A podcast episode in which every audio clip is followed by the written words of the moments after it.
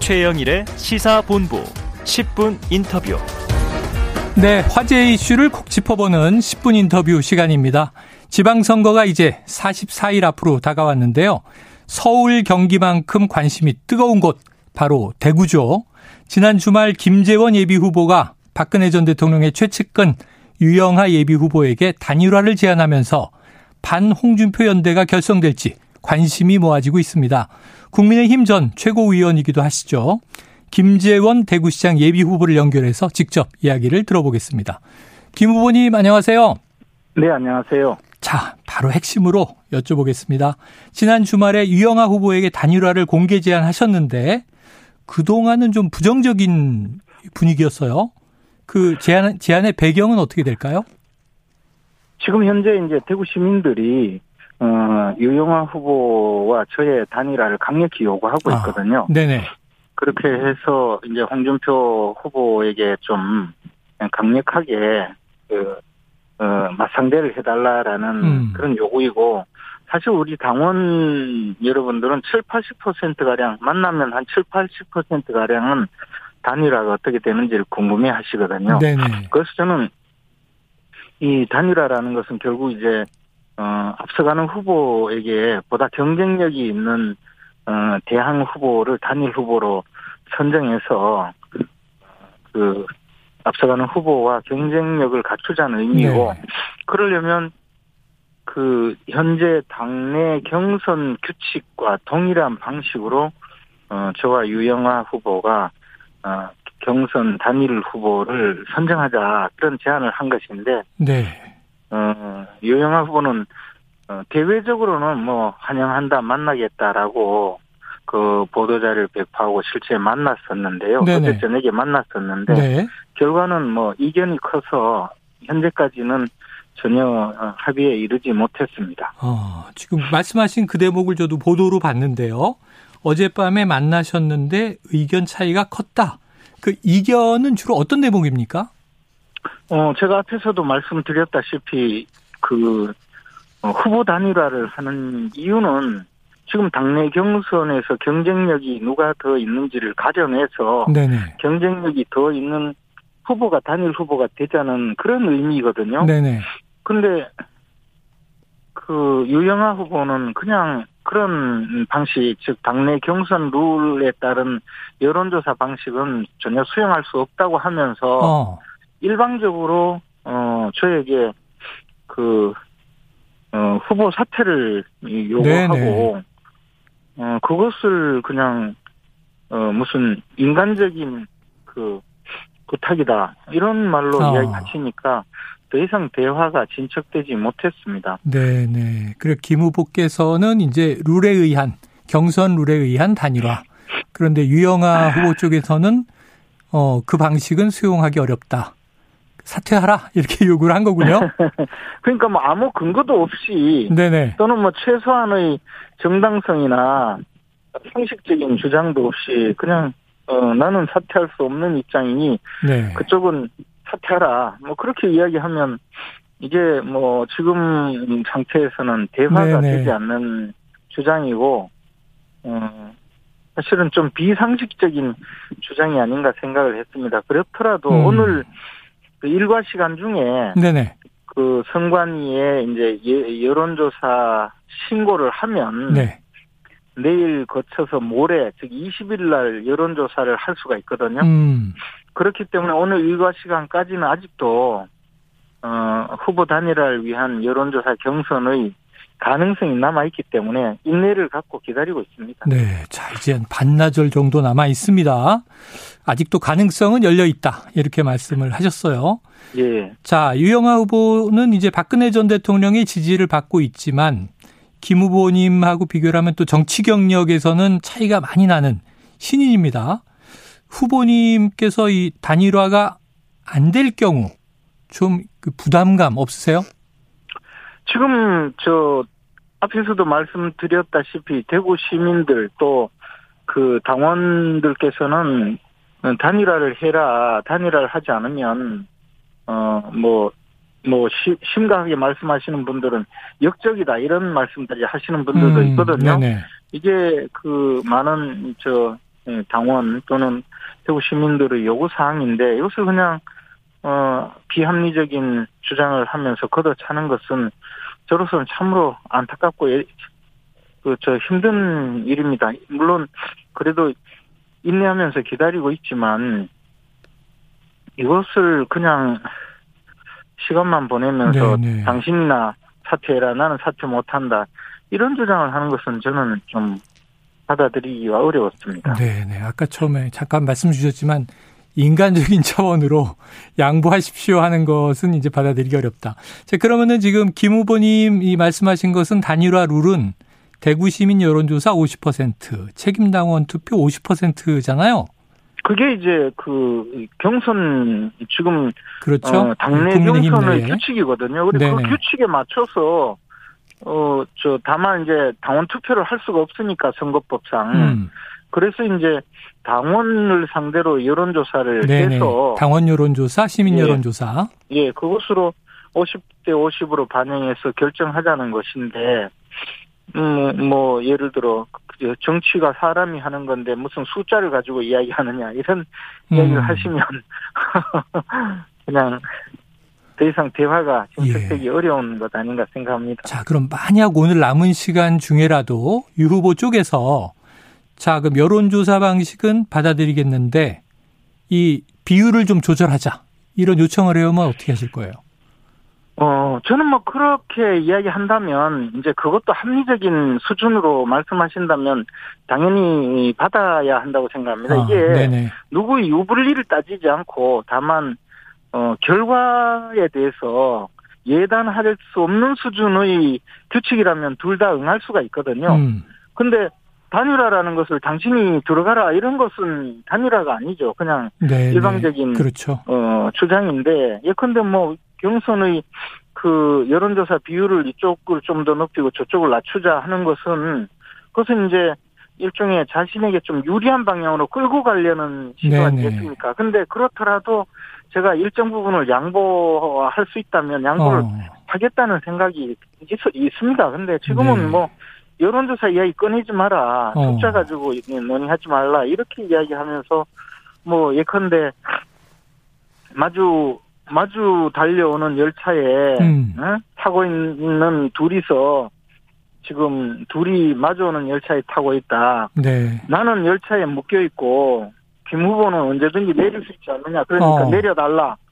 이렇게 이야기를 네네. 한단 말입니다. 그러면 그것을 어떻게 예 제가 내리겠습니다 하겠습니까? 아 이게 뭐 표현만 들어도 무시무시한데요. 예, 그, 어제 그런 말을 들었습니다. 그래서 계속 이야기하면 서로 또 어, 감정이 상하니까 어쩔 수 없이 그 어, 협의가 되지 않은 네. 상황이었습니다. 자, 자신은 열차에 묶여 있다. 김 후보님은 내릴 수 있지 않느냐?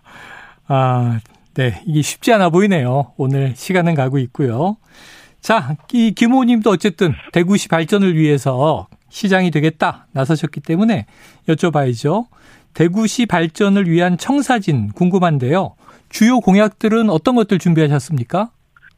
어, 대구시의 현안 사업 중에서, 어, 지금 대구공항 이전 사업이 있고 또 취선 문제 해결 상황이 있거든요. 네네. 이 문제에 대해서는 이미 여러 차례 말씀을 많이 드렸고, 또 그것을 설명하는 데는 상당한 시간이 있기 때문에요. 그것 외에 예컨대 수능 준비생들에게 인터넷 강의를 서울 강남구에서 실시하고 있는데 그것을 대구 시 전역에 확대해서 연간 5만 원만 내면 수, 수능생들이 인터넷 강의를 네, 들을 수 있도록 하고 또 기업 민원의 경우에는 민원 24 제도라고 해서 누구든지 24시간 내에 민원을 완전히 처리를 하고 만약에 그렇게 되지 않을 때는 어, 시장이 직접 책임을 져서 기업인들이 사업을 하는데 조금의 불편함도 없도록 하겠다는 그런 공약이 있습니다. 그래서 네. 전체적으로 시정의 중심을 기업을 유치하고 기업 활동을 어, 편리하게 하도록 하는데 역점을 둬서 대한민국의 모든 기업인들이 대구에 와서 사업하고 싶도록 만드는 것이 1차적인 그 시정의 목표입니다. 네. 자, 공항 수건 사업이죠. 또 교통, 교육, 산업 경제, 민원까지 말씀 주셨어요. 자, 후보님께서는 윤석열 정부와 코드가 맞는 유일한 후보다. 이렇게 밝히셨습니다. 어떤 부분에서 그렇다고 보세요? 아니, 이제 홍준표 후보에 대해서 어, 많은 분들이 지적하고 계시는 것이 이제 어, 윤석열 대통령과의 부조화 문제였거든요. 네네. 실제로 지난 대선에서 어, 윤석열 후보에 대해서 뭐 선거 때 돕지 않았다 이런 것은 뭐 인간이 감정적으로 아, 그럴 수도 있는데 오히려 어, 당선에 해방을 어, 놓지 않았느냐 그런 비판이 우리 대구 시민들 사이에 아주 광범하게 유포가 되어 있거든요. 네. 일부 좀 과격하게 말씀하시는 분들은 홍준표 의원님이 윤석열 어, 후보의 표 100만 표를 날아가게 만들었다고 붕괴하는 분들도 어, 계셔요. 네네. 이런 상황이다가 보니까 시민들이 보기에는 아무래도 윤석열 정부와 조화롭게 갈 수 없는 분이다라고 생각하고 음. 또 엊그저께 그 홍준표 의원님께서 사무소 개소식을 하시면서 어 내가 대구시장이 되면 중앙정부에서 나를 어, 호락호락하게 대할 수 없다. 네. 어뭐 그런 말씀으로 이제 자신의 존재감을 과시하셨는데 그러나 어, 대구 시민들이 보기에는 중앙정부와 조화롭게 일을 하고 우리 대구에 밀린 숙제를 잘 해결해주는 시장이 필요하지 자신의 존재감을 예, 음. 드높이고 어, 중앙정부 내지 대통령과 대립하는 그런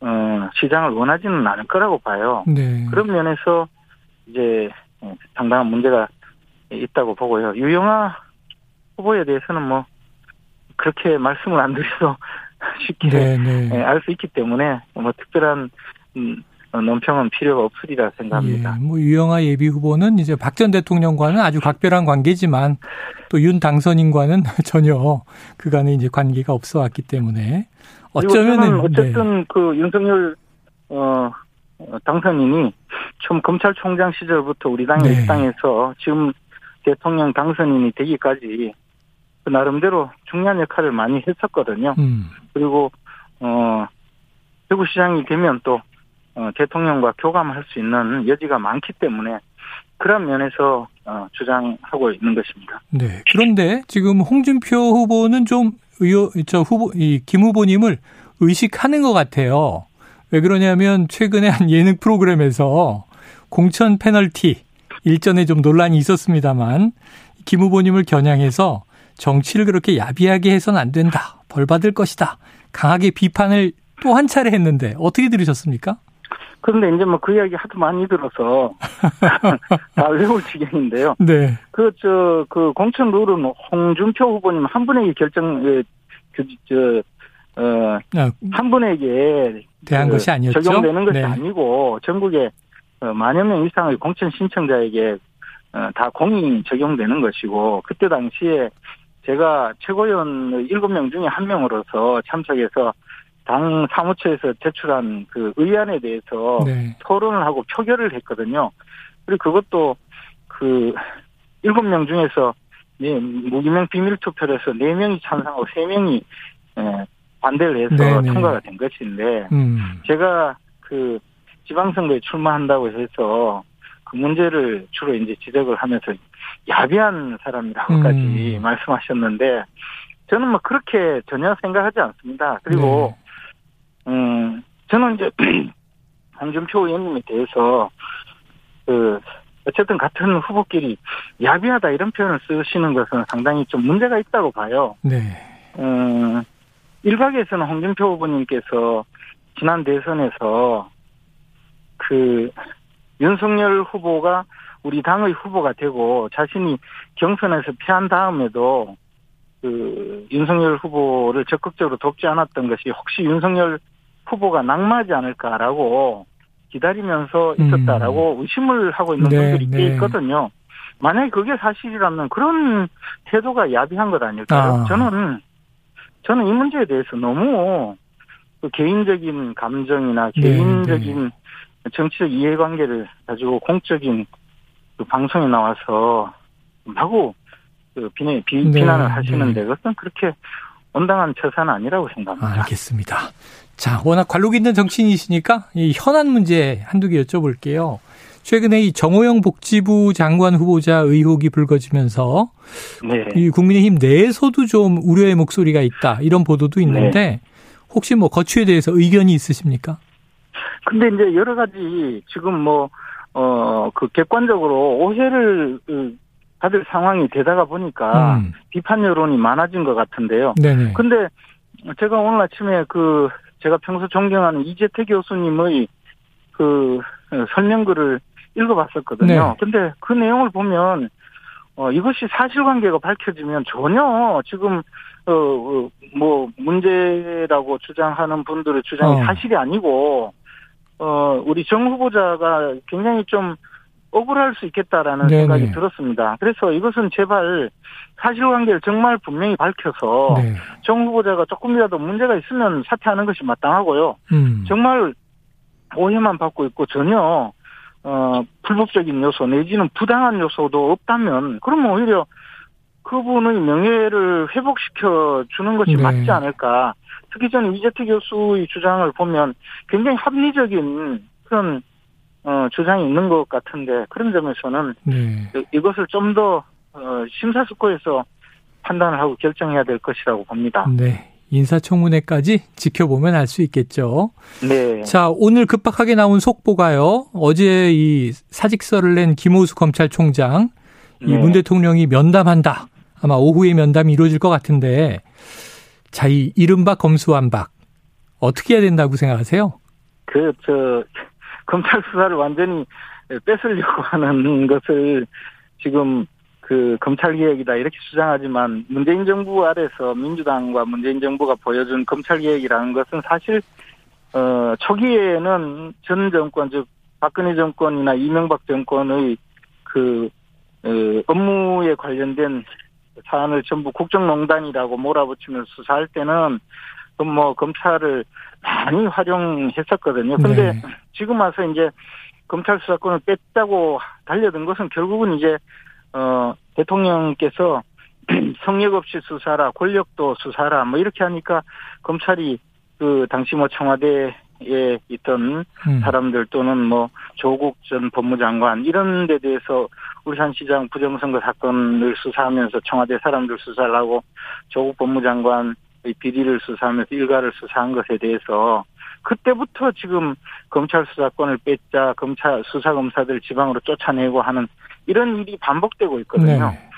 지금 와서 검찰 수사권을 완전히 뺏겠다는 것은 오로지 이제 어, 국회의장과 법사위원장을 자신들이 차지하고 있고 이후에 대통령의 거부권 행사가 되기 전인 문재인 문재인 대통령 임기 중에 이 문제를 처리하고 어, 도망가려는 네. 것처럼 보이거든요. 이게 야반도주라고 우리 이준석 대표가 말씀하셨는데 음. 실제로 뭐가 치운 죄가 많아서 검찰 수사를 이렇게 두려워하는가, 검찰 수사 받을 사람들이 이렇게 많은가 하는 의심을 받을 그런 저 지금 주장만 하는 것이지 네. 이게 성공할 수가 없습니다. 이게 음. 도저히 말이 안 되는 일을 벌이고 성공할 있거든요. 수 없다. 알겠습니다.